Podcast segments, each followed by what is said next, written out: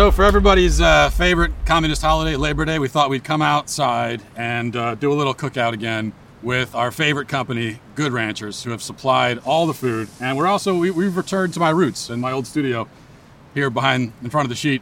Now that we're here, actually, I'm not exactly sure why we have the sheet here. It doesn't make a lot of sense, but we have it. So we're just going to roll with it.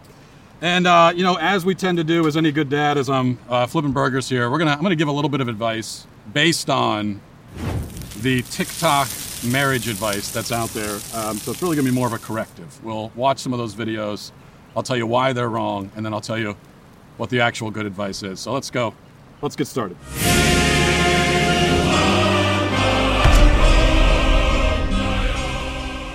What is the best age to get married? It's not in your 20s. It's a better idea for you to get married in your 30s because you've gone through all the changes and you are more settled. You come into your own in your 30s.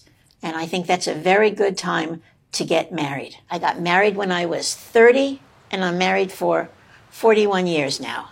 All right, so that's uh, relationship advice from a divorce lawyer. So that we know we're already on the wrong foot here. Like taking relationship advice from a divorce lawyer, it's like uh, I don't know, taking advice from a shark on where the best swimming spots are. There's a there's a real conflict of interest there.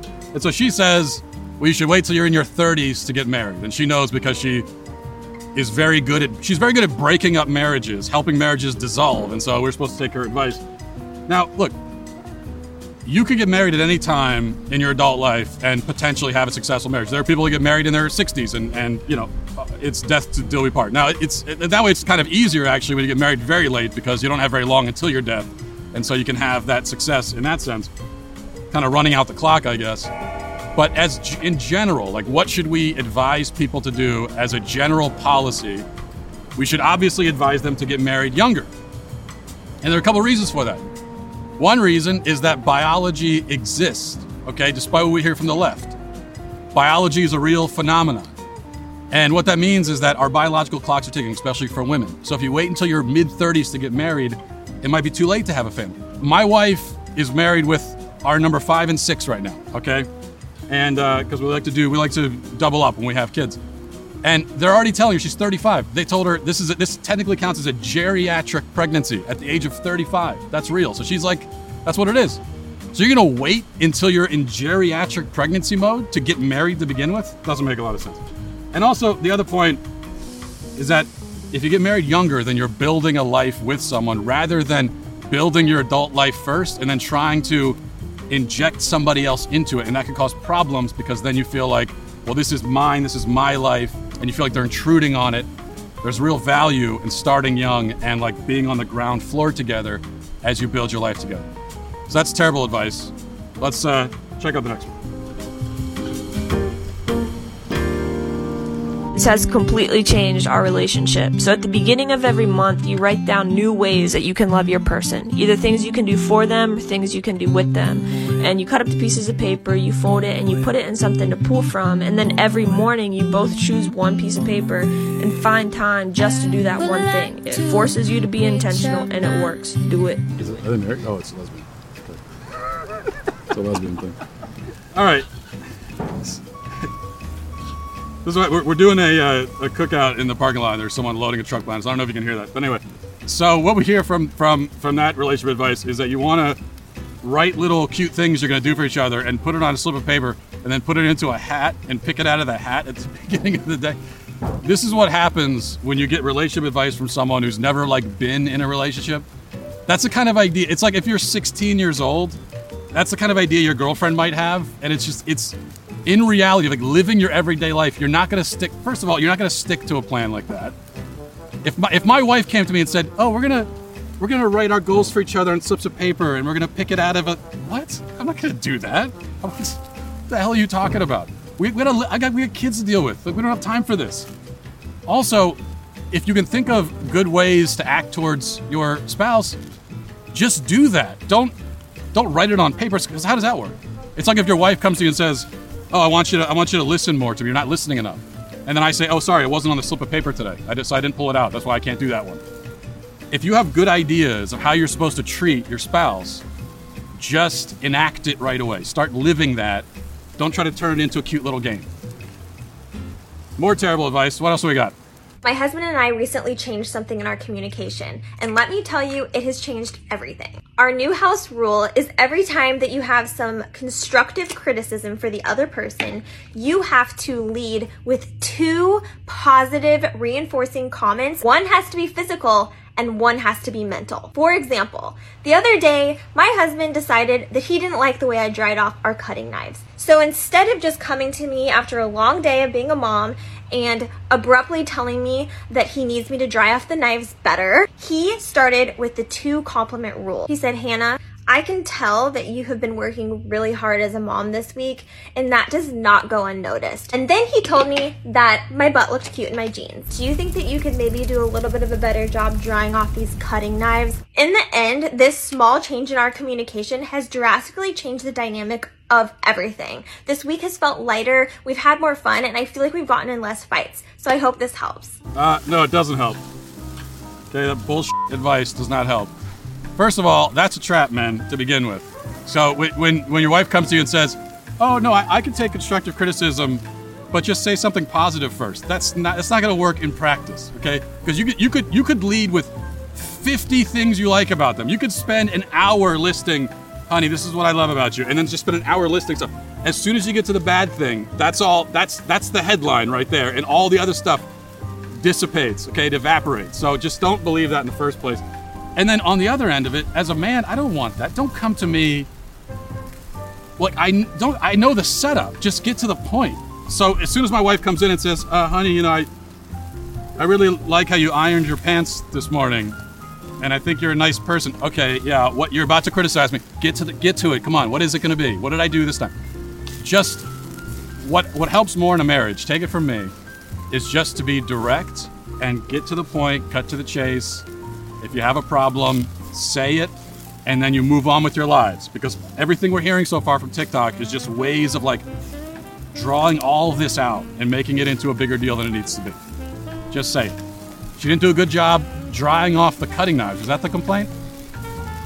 That seems like a pretty petty thing to complain about in the first place, but if you if that's an issue for you, just go and tell her. Honey, dry the cutting knives next time, okay? Look at the streaks on it. You're causing problems. That's all you got to do. No problem. All right, what do we got?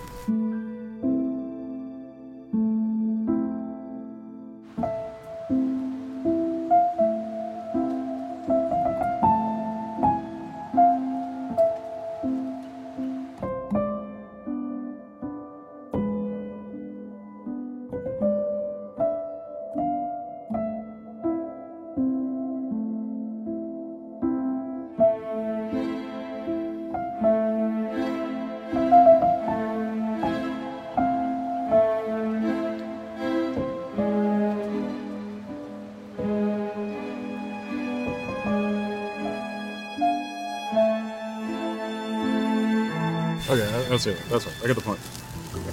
First of all, I'm just burning the hell out of these burgers. It's not my fault. This is this TikTok is distracting me. Don't use TikTok while you're while you're over an open flame. Okay, that's the first bit of advice. Second is if you're making a TikTok video, why just say what you want. Once again, this is the theme. Get to the point. What is the thing on TikTok now where they don't even speak? They just look into the camera while there are words coming up on the screen. I did that a few weeks ago because I, I was I'm a laryngitis survivor. So if you have laryngitis, if you're mute or something, I understand it. But I don't think that's the case for her. And what's the point that she's making? She's saying, uh, well, women sometimes feel unappreciated, and then she's going through the list of all the things that uh, you know the wife deals with, and she's dealing with the kids, and she has to clean the house and all that kind of stuff. And and I get it, but the thing that will kill a marriage more than anything is self pity. Okay, so that's what, when I watch that video, I don't see a woman who's like put upon and oppressed. Everything she's listing, that's just part of life. We all have roles in life. And work is part of life. So whether you're a man or woman, whatever you're doing in the house, you're gonna have to work. When you have kids, even more so. It just, it takes work. So you're working, the husband's working, everybody's working all the time. We've got the sad piano music, and she's listing all these really normal things she has to do in her life. I'm not seeing a problem of a woman being oppressed. I'm seeing a problem of someone who is drowning in self pity. To to the point of they're like even putting their own story up on TikTok with sad piano music in the background. Get over yourself. Realize that life is work, life is suffering. And once you come to accept that, you'll have, if not joy, maybe some contentment. I say this to my wife all the time. She loves it when I say that to her. What's next? You know how when you ask me what I want to eat, and then I say I don't know, Right. and then Right. we go in circles, and then sometimes we even get in an argument about that, or like you ask me like what I want to do, and then I'm like I don't know, and then It's the notebook scene. Okay, What do you want? yeah. It's not that simple. I feel like I, I do know, but I'm saying I don't know because I wish Right. you would just be in your masculine and take the lead. Okay. And it makes me feel like I have to make all the decisions and decide everything, and it like Mm. it kind of pisses me off. And so I'm saying I don't know because I wish you would just take the lead. Okay, so you want me to take the lead actually more, and especially in decision making processes. Yeah. Because you feel like you're being in the masculine role. You know, the irony is, I'm trying not to be toxic masculine. I'm trying not to be disrespectful, and so I'm trying to make sure and give you an equal mm. say, an equal, you know, option and opinion. And I'm actually trying to help you feel included in that decision making process. But what I'm hearing is actually that you don't necessarily want that. Yeah, I mean, I don't feel like you need to worry about being domineering unless you were gonna like force me to do something and like, no, I said we're doing this today. Like, you don't have a say. That would be domineering. But see. when you take the lead and then you're open to me being like, no, actually, you know, I don't want that. Then that's really healthy. So, but I actually really prefer you to take the lead and make decisions so I can be in my feminine. And I actually love most of the decisions that you make, and it feels good. Awesome. All right. Good. So, finally, a little bit of sanity. You, you, see, see glimmers of it every once in a while on TikTok. And uh, I never thought I'd find it on a channel called, what was that channel called? The Yoga? The Yoga Couple. Well, so before we get to that, here's the bad news. The woman is married to this guy and she wants him to be masculine. Well, unfortunately for you, you married a guy with long hair who does yoga. So that was out the window to begin with. But now it's actually very sad because she's like, I married this overgrown child. Uh, I married a guy that looks like, you know, a 15 year old sporting his first goatee. And she just wants masculinity in the marriage, but she can't have it. So it's a very sad and tragic thing. Meanwhile, this guy has been conditioned by society that toxic masculinity is bad and, you know, we want to have equality of the sexes. And this is what he's been told. And so he's been living that way. And now he's being told by his wife, no, I actually want you to be a man because that's what you are. And he's sitting there like, oh, really? You mean you, uh, you want me to be a man? You want the man to be a man? I, I didn't know. I'm sorry. Because that's the reality. No matter what we're told by society, we're trying, you know, society tries to condition us away from our natural inclinations, you know, from, from natural law in many ways. But no matter what they do, it can't change it. Is that in, in most scenarios, a woman is with a man because she wants a man, a man's with a, wo- a woman because he wants a woman. And yes, she wants you to take the lead. Now, she might not like it when you put it like that. Okay, so deciding on where you're going to eat. She might not want you to say, honey, I'll take the lead here. I'll tell you where we're going to eat. She doesn't want you to say that. She just wants you to do it. Decide where you're going to eat and tell her, and, you know, she'll live with it. So that's good advice. That one you can take to the bank. All the rest of it, you can toss into the wood chipper, like so much else that we get on TikTok. And um, I think I'll just get to grilling these pieces of charcoal that I have here. Uh, remember, Good Ranchers is where you should get all your meat. And uh, also, have a great Labor Day, you communists.